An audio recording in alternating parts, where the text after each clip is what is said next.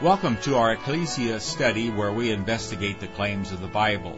For many people, one of the main deterrents to accepting the teachings of Jesus is the noticeable disconnect between what Jesus taught and what many self-professed Christians say and do.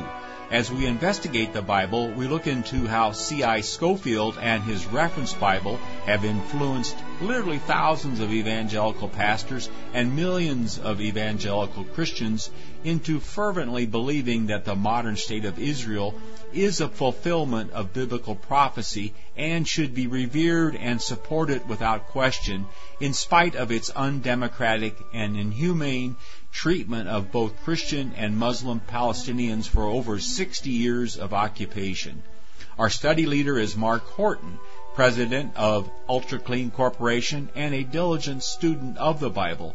Our reader is We Hold These Truths faithful volunteer and dramatist Leslie Fort.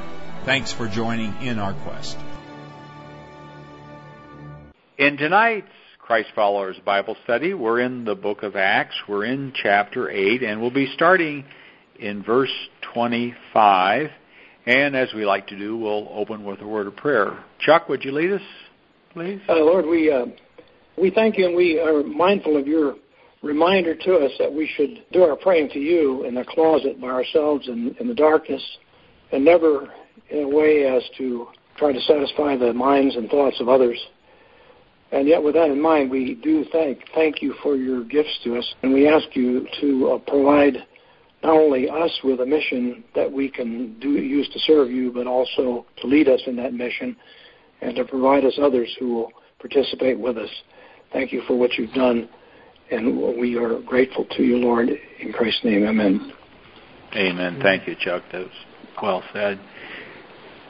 All right. Well, good evening, Mark. Good evening. It's uh, great to be back with everyone. We're having what I hope is a good time looking at the book of Acts from the standpoint of a systematic renewal and restoration of Israel as promised in all of the uh, Hebrew prophets. We're seeing uh, all of these promises being fulfilled. And we just looked in the early part of chapter 8 at the gospel being received by the Samaritans we refer back to the first chapter of Acts where Christ, still in the flesh, told his disciples uh, what the plan was going to be that they would first preach in Jerusalem and in the area round about, then in all of Judea, then to Samaria, and then to all the nations of the world. And we've seen this plan unfolding exactly as Christ uh, had stated it without any apologies or any failures thus far. We've seen huge success in Jerusalem with tens of thousands of Judeans believing that Jesus of Nazareth is the Messiah. Even some of the priests and some of the Pharisees and so on were believing. And then we have the pivotal event of the arrest and execution of Stephen, one of the Hellenistic Judeans who had, uh, or Greek speaking Judeans who had lingered in Jerusalem after Passover. And uh, after giving a, a phenomenal summary of all the Hebrew scriptures, used them to condemn uh, the present leadership of Judea, which they didn't take kindly to, and they took him out and executed him, and then began a systematic persecution of all of the believers uh, in Jerusalem. The apostles stayed there, and presumably the native Aramaic speaking Judeans, but the Hellenistic or Greek speaking Judeans who had been lingering in the city now went back home or scattered throughout the Roman world. And the phase of Christ's plan now shifted to Samaria in the early part of chapter 8, and we saw that the uh, Samaritans there accepted the good news joyfully and, and how this really fulfills uh, many, many prophecies of the reunification of the whole house of Israel during the last days of Israel or the days of the Messiah. And we have uh, one verse that kind of uh, wraps this up. Uh, let's read uh, verse 25 alone, please. After giving their testimony and proclaiming the word of the Lord, They went back to Jerusalem, bringing the good news to many villages of Samaria on the way. And the they here is referring back to Peter and John, who came down to Samaria after Philip, another one of the seven Greek speaking Christians who was endowed with, with amazing special powers by the Spirit of God and who had been selected to uh, make distribution of charity to the Greek speaking widows amongst the congregation in Jerusalem. After he initially relayed the news to the Samaritans, the apostles came down to transfer some of these miraculous gifts.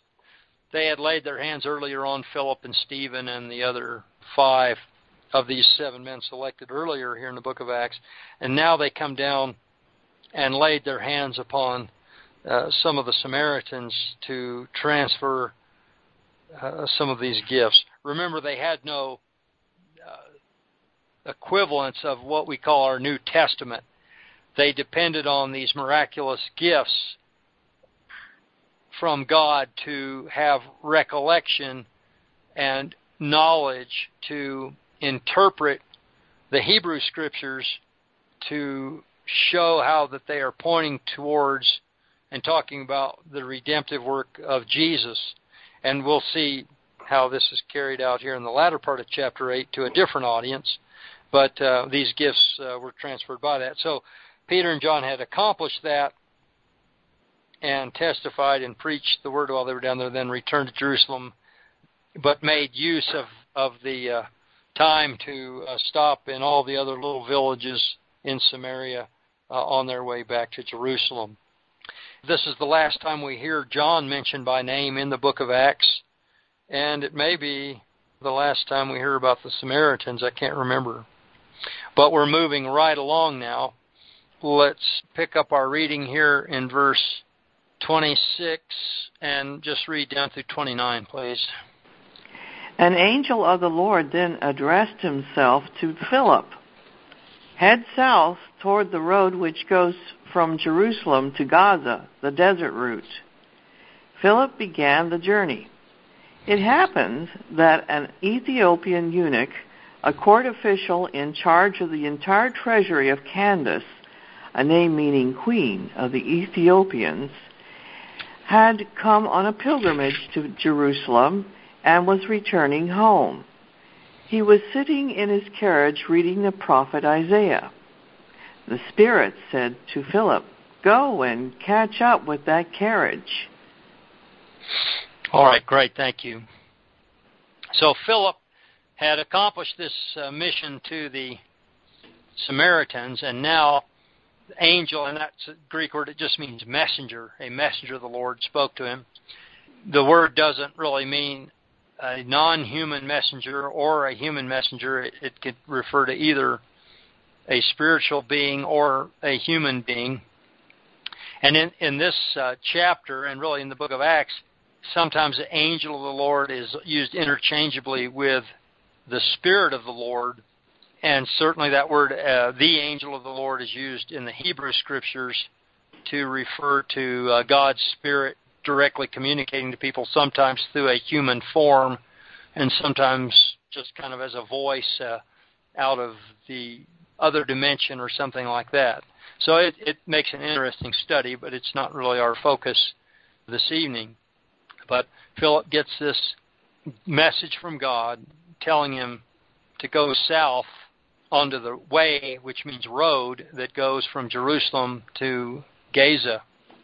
Now, this is close to the present day Gaza Strip, but there was an older city of Gaza that was destroyed by the Maccabean kings about 100 BC, utterly destroyed, and then they rebuilt Gaza 40 or 50 years later in probably the present location. So the old city was a deserted spot, which this may be referring to, but there were sections on the road uh, either way that would have been uh, desolate areas with no habitations or villages, towns, and so on. So this is kind of the uh, this the scene uh, for our story this evening.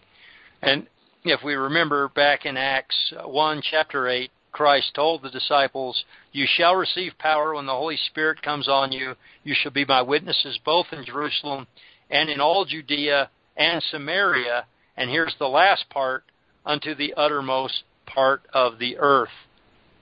And so we have, up till now, we've been looking at the first two, and then we did the third part in the first part of chapter 8, and now we begin the last part here in the latter part of chapter 8.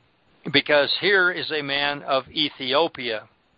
And Ethiopia is not probably the present day country of Ethiopia, but this was a Greek word that referred uh, in the first century to Sudan, what we call Sudan today, the northern part of Sudan and the southern part of Egypt, the land south of the first cataract on the Nile being the rapids that prevented uh, navigation upriver beyond that point. That was really the break between uh, Nubia, as it was called, and Egypt. And the Greeks called Nubia Ethiopia. And Ethiopia had a secondary meaning to the Greeks of all of the continent of Africa or er- everything south of the Sahara Desert in Africa. So we don't know precisely, but there's a very good likelihood that uh, this man was a prominent member of the court of Nubia, present day Sudan. And he would have likely had very dark skin at this time. Uh, Nubia, only later did the Arabs come in, and there's still people of light skin and dark skin there, but in the first century, they would have been much more predominantly uh, dark skinned people. And this man was a, a eunuch who had uh, great authority under Candace, which actually the, it's just a Greek word that's come through that really meant the queen of Egypt or an Egyptian queen, and it was pronounced Kandake in the first century, apparently this man uh, probably had been altered surgically. Eunuch occasionally didn't have that connotation, but normally it meant someone that had uh, their reproductive organs removed so that they could uh, work near uh, royal women without in any way endangering their reputation. And he was a, a man with great authority, having control over uh, the treasury, apparently. So he was like the chief financial officer of this queen's government. But he had come up to Jerusalem to worship, and he was now on his way back, turning and sitting in his chariot and reading from the book of the prophet Isaiah. Now, Philip's told to go join himself to him. But let me ask, would there have been any problem with this uh, this black Nubian presumably, who had been surgically altered, would there have been any problem with him going up to Jerusalem to worship? Oh, he wouldn't be allowed inside the temple. He'd be on the outer side of the temple. And yeah, yeah, that is absolutely correct uh, for a couple of reasons. We go to uh, in the book of Numbers, I think it was. No, in the wrong place. But anyway, there's a reference in the law of Moses that uh, a foreigner, even if they were following the precepts of the uh, law of Moses, they would not be allowed near any member of the priesthood. And they were allowed to participate in a very limited extent, but they were definitely second class citizens amongst the worshippers in Jerusalem. But then he had an even worse problem than being a foreigner. If we go to Deuteronomy 23:1, he that is wounded in the stones or has his privy member cut off, as the King James uh, says, shall not enter into the congregation of the Lord.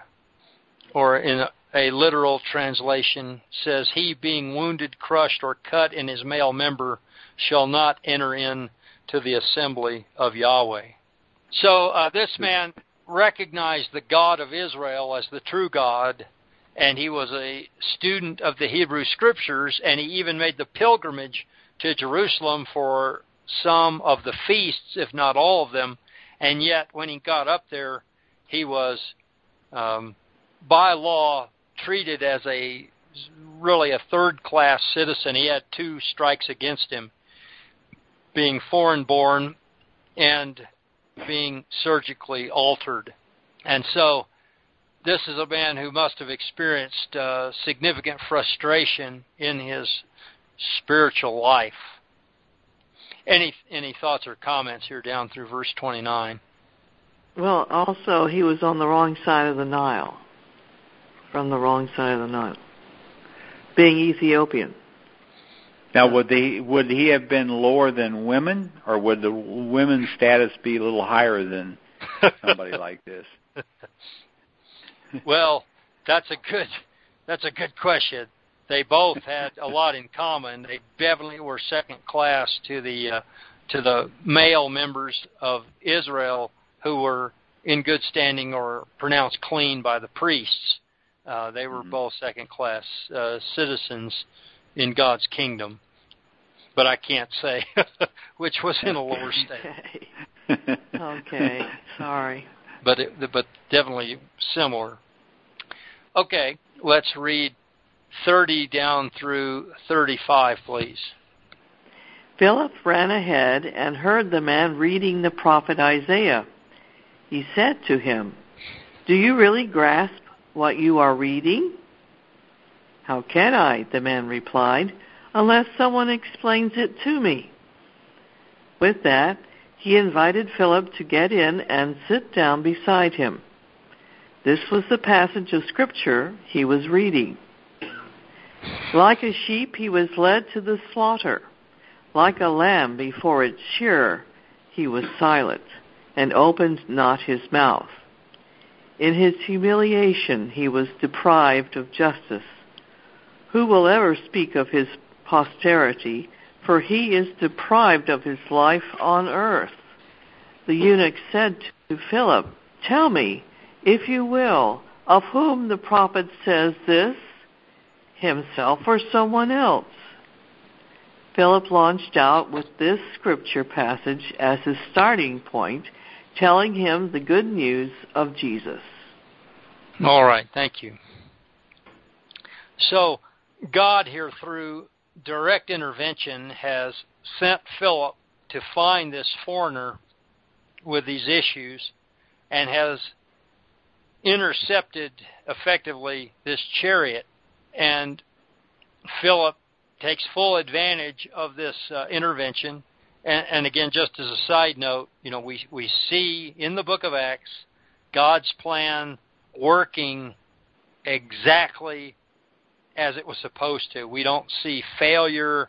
We don't see excuses. We certainly don't see thousands of years of postponement.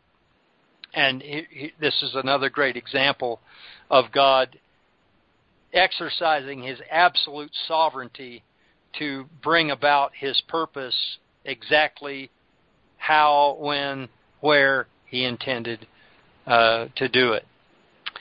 So, this man is reading from Isaiah 53. This is uh, one of the most important scriptures in the entire Bible, in my opinion, and it is it's so deep that uh, we don't even want to get started trying to interpret all of the symbolism referring to Christ and his his uh, sacrifice on our behalf and his uh, suffering and, so on and so on and uh, of course it confirms that this suffering was part of God's plan Isaiah 53:10 yet it pleased the Lord to bruise him he has put him in grief. Uh, this, of course, directly contradicts Darby, who who started the modern dispensational movement, who claimed that the cross was a complete failure uh, of God's plan to execute. Isaiah 53 uh, directly contradicts all of that kind of nonsense. But it's an incredibly powerful, powerful message.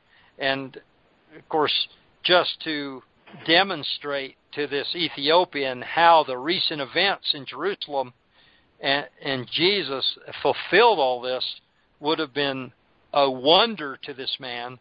It would have been certainly an eye-opening experience, and we could talk about that, uh, you know, at great length. But I want to notice that, uh, well, no, a, a subsidiary point first. How can I understand this unless someone shall guide me? And, and unfortunately, we have all these millions of, of Christians in America today who don't understand any of the prophets without somebody to guide them away from the heresy that they bought into that that these prophecies are referring to some still future unknown period of time and, and events and, and so on. That's certainly not what they, did. You know, and we, we pointed out Acts 3, the apostles pointed out that all of the prophets spoke of these days, meaning the days of the first century. And yet so many people today have to have someone to guide them back to the plain meaning of Scripture and the traditional understanding that all these prophecies were fulfilled in the work of Jesus Christ and his his apostles. But now the, the main point is he began, it says here at this passage, Isaiah 53, and preached to him Jesus. So I want us to just turn over just a few pages from Isaiah 53 to Isaiah 56, which is a very short chapter of 12 verses. And and I'm going to read this because certainly Philip would have gotten to this pretty quickly after after his beginning here. Thus says the Lord, keep judgment and do justice, for my salvation is near to come and my righteousness to be revealed. Blessed is the man that does this and the son of man that lays hold on it, that keeps the Sabbath from polluting it and keeps his hand from doing any evil. Neither let the son of the foreigner who has joined himself to the Lord speak, saying, The Lord has utterly separated me from his people. Neither let the eunuch say, Behold, I am a dry tree. For thus says the Lord to the eunuchs who keep my Sabbaths and choose things that please me and take hold of my covenant. Even to them will I give in my house and within my walls a place and a name better than of sons and of daughters. I will give them an everlasting name that shall never be cut off. Also, the sons of the foreigner who join themselves to the Lord to serve him and to love the name of the Lord, to be his servants, everyone that keeps the Sabbath from polluting it and takes hold of my covenant, even them will I bring to my holy mountain and make them joyful in my house of prayer. Their burnt offerings and their sacrifices will be accepted on my altar, for my house shall be called a house of prayer for all people. The Lord God, which gathers the outcasts of Israel, says, Yet will I gather others to him besides those that are gathered to him. And I'll just I'll just stop there. So that kind of completes thought. Do you think that this would have had any particular meaning to this man in the chariot? I would think so. Absolutely. Well, I mean, it's like it's like the double cure for all of his problems. He's foreign born and he's a eunuch. And here is a prophecy that when God comes to reveal his righteousness, that these foreigners who have tried to follow the law, who have kept the Sabbaths, who have made offerings, and so on and so forth, that they will receive an inheritance better than sons and daughters. And th- these that have been excluded from the family of God will live in the house of God. They will be brought to God's holy mountain and they will be made joyful in God's house of prayer. So, this is one of of the scores of prophecies that talk about the regathering of Israel in the last days. And, and, and so we see again here in the book of Acts the systematic fulfillment of every promise made to old covenant Israel.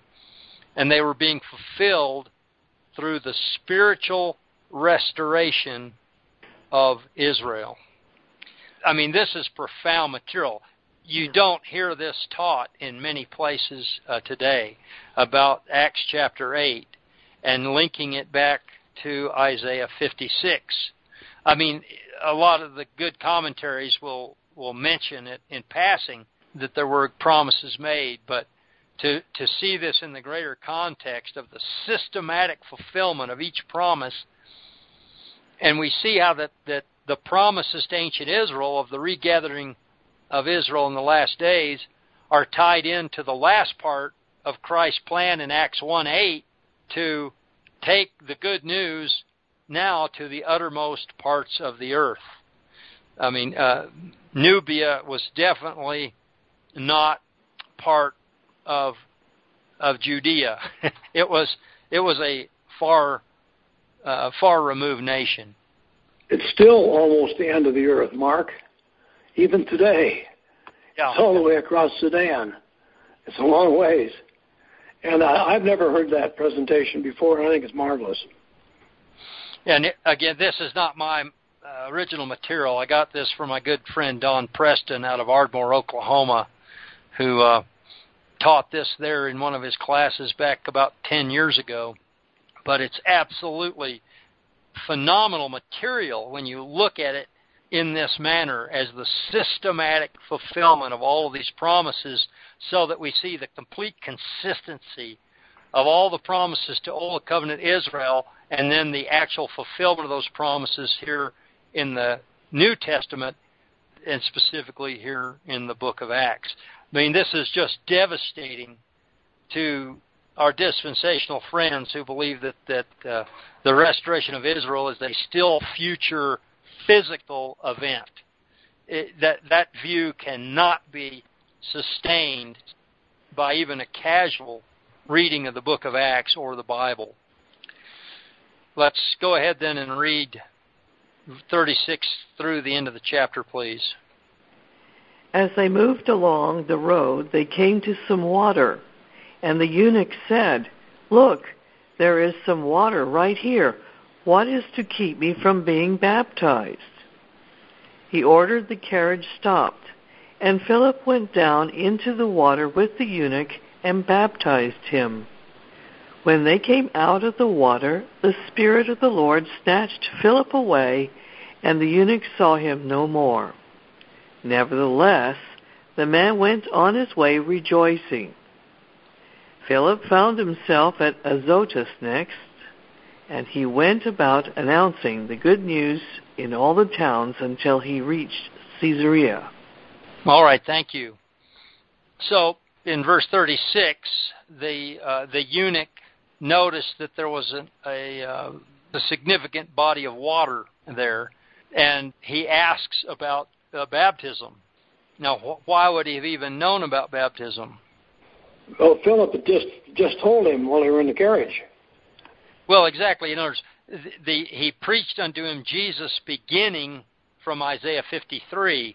So apparently, when Luke wrote this in his mind, he's thinking that uh, baptism had a certain connection to preaching Jesus, and of course that's that's an easily proven point. But uh, there there's a war against baptism. Uh, particularly amongst the Southern Baptist uh, Church, but but many others in America, which is really unique in all of the Protestant world. For some reason, they really want to downplay the significance of it. But here, and that's ironic, being the Baptist Church, you know, they uh, they don't like baptism. Oh. Yeah, um, I mean they like it, but they like it as just uh, you know once you've proven yourself, you can be baptized to show that you're a part of your of that local church. They don't tie it into entering into the spiritual body of Christ at all, which is clearly the way it's taught in the book of Acts. I mean, this eunuch didn't want to wait until the next time he came to uh, right. Judea, you know, to be immersed. He wanted to do it right then. And so there was a sense of urgency, and it, it certainly it serves throughout the book of Acts consistently as the gateway or the entry point where a believer, a new believer, can symbolically share in the death and burial and resurrection of Christ by being immersed in the water as in a grave, dying to their old self, and then rising up out of the water into a newness of life. And and Paul talks about that in many of his letters uh, later. But but here they go down into the water again, as we've mentioned. The the Greek word means to cleanse by dipping, or I found another uh, literal translation of the Greek word, which means to completely wet something, to become completely wet, or to be uh, completely whelmed in water.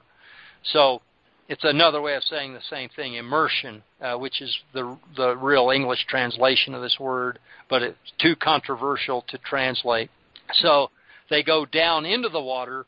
If it was sprinkling or something, you know, why bother to go into the water?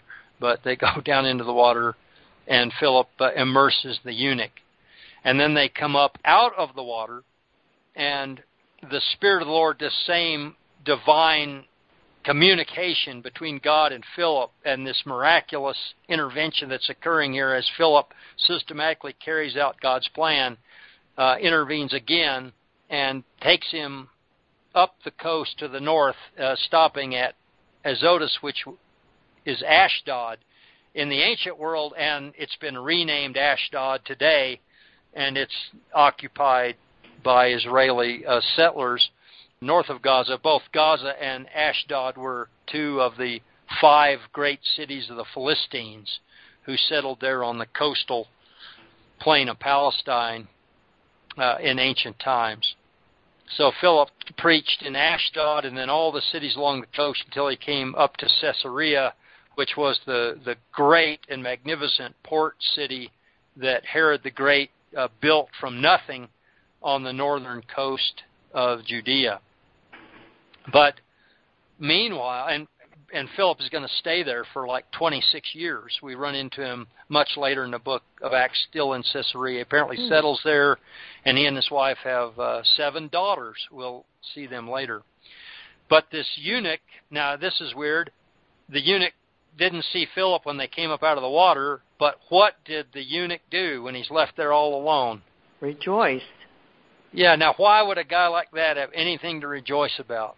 And that's a, He's I mean, that, I have a warped sense of humor, obviously. He's in the Lord. He now. got a better deal, a much better deal. exactly. he got a fair shake. exactly. This, this is so powerful because we see the contrast between the old physical, devastated Israel, which had been just through the through the years devastated by their own iniquities, their own sins. They've been carried off into captivity. They're they're held down by the law. They're reminded over and over again of their unworthiness on a daily basis and that they have no hope at all until the Messiah comes. And this guy's been part of that. But now, in contrast, now he's been brought into the newly spiritually restored Israel and he is no longer a third class citizen. He is now a prince in the kingdom of God. Now, is that is that worth rejoicing about or not? I mean, he Well, sure. everything he's ever dreamed of now has just happened to him in one afternoon or whatever part of the day this was. And not only that, but he is empowered now to take this great news and his knowledge of the Hebrew scriptures back home with him to Nubia and to to share it, you know, with others when he gets back home to With help Candace the Queen. yeah, exactly. To to fulfill the fourth part of Christ's plan to carry the gospel to the uttermost parts of the earth. So, I mean, this is just this is just amazing material, and again, it's just devastating for the idea that the the uh, the church age is an afterthought that's just a holding pattern God had to throw together at the last minute when the kingdom failed and that we we get to look forward to going back to the temple and the priests and making eunuchs second class again and foreigners and everything else all second class to uh, physical Israelites. I mean, it's like it's like the dog returning to the vomit and claiming that yeah. it's ten times better than than Alpo. oh dear. I guess that's a crude illustration. But anyway, well, I guess, but you you you're making a very clear point there. Yes, indeed. Okay. But yeah, I mean, this is a good point to stop. Uh, I'll I'll. End. I have a I have a comment though go ahead with any comments. I do I do believe uh, Ethiopia was one of the first countries to become Christian, a Christian country, Ethiopia, from what I hear historically. Yeah, I mean lower Ethiopia, which would be more the southern part of uh, Sudan and the northern part of present-day Ethiopia, was Christian by the year 330. I don't have uh, the date for Nubia or, or this northern part of Ethiopia. Let me see if I can find that quickly. But uh, yeah, obviously we don't know exactly what he accomplished when he went back home, but uh, the country certainly did become completely Christian, as did Egypt and and uh, most of the surrounding area. Isn't that something? the earliest history we have of Christians in that area is around 350. The uh, the lower kingdom conquered present day Sudan around 350, and they were all Christians by that time. Okay, well, that was a fascinating study, and well done, Mark. Thank you. Thanks for listening. Be sure to tell a friend about our podcast, and please visit our website, whtt.org. You will find a wealth of information and resources like the latest Pharisee Watch and unheralded news articles. Also, you can order our new video, Christian Zionism, The Tragedy and the Turning, Part 1. Even though this video is copyrighted, we don't mind if you copy it as long as you copy all of it. Then you can educate your friends and acquaintances about the dangers of Christian Zionism. Start small, think big, and press on toward the straight gate.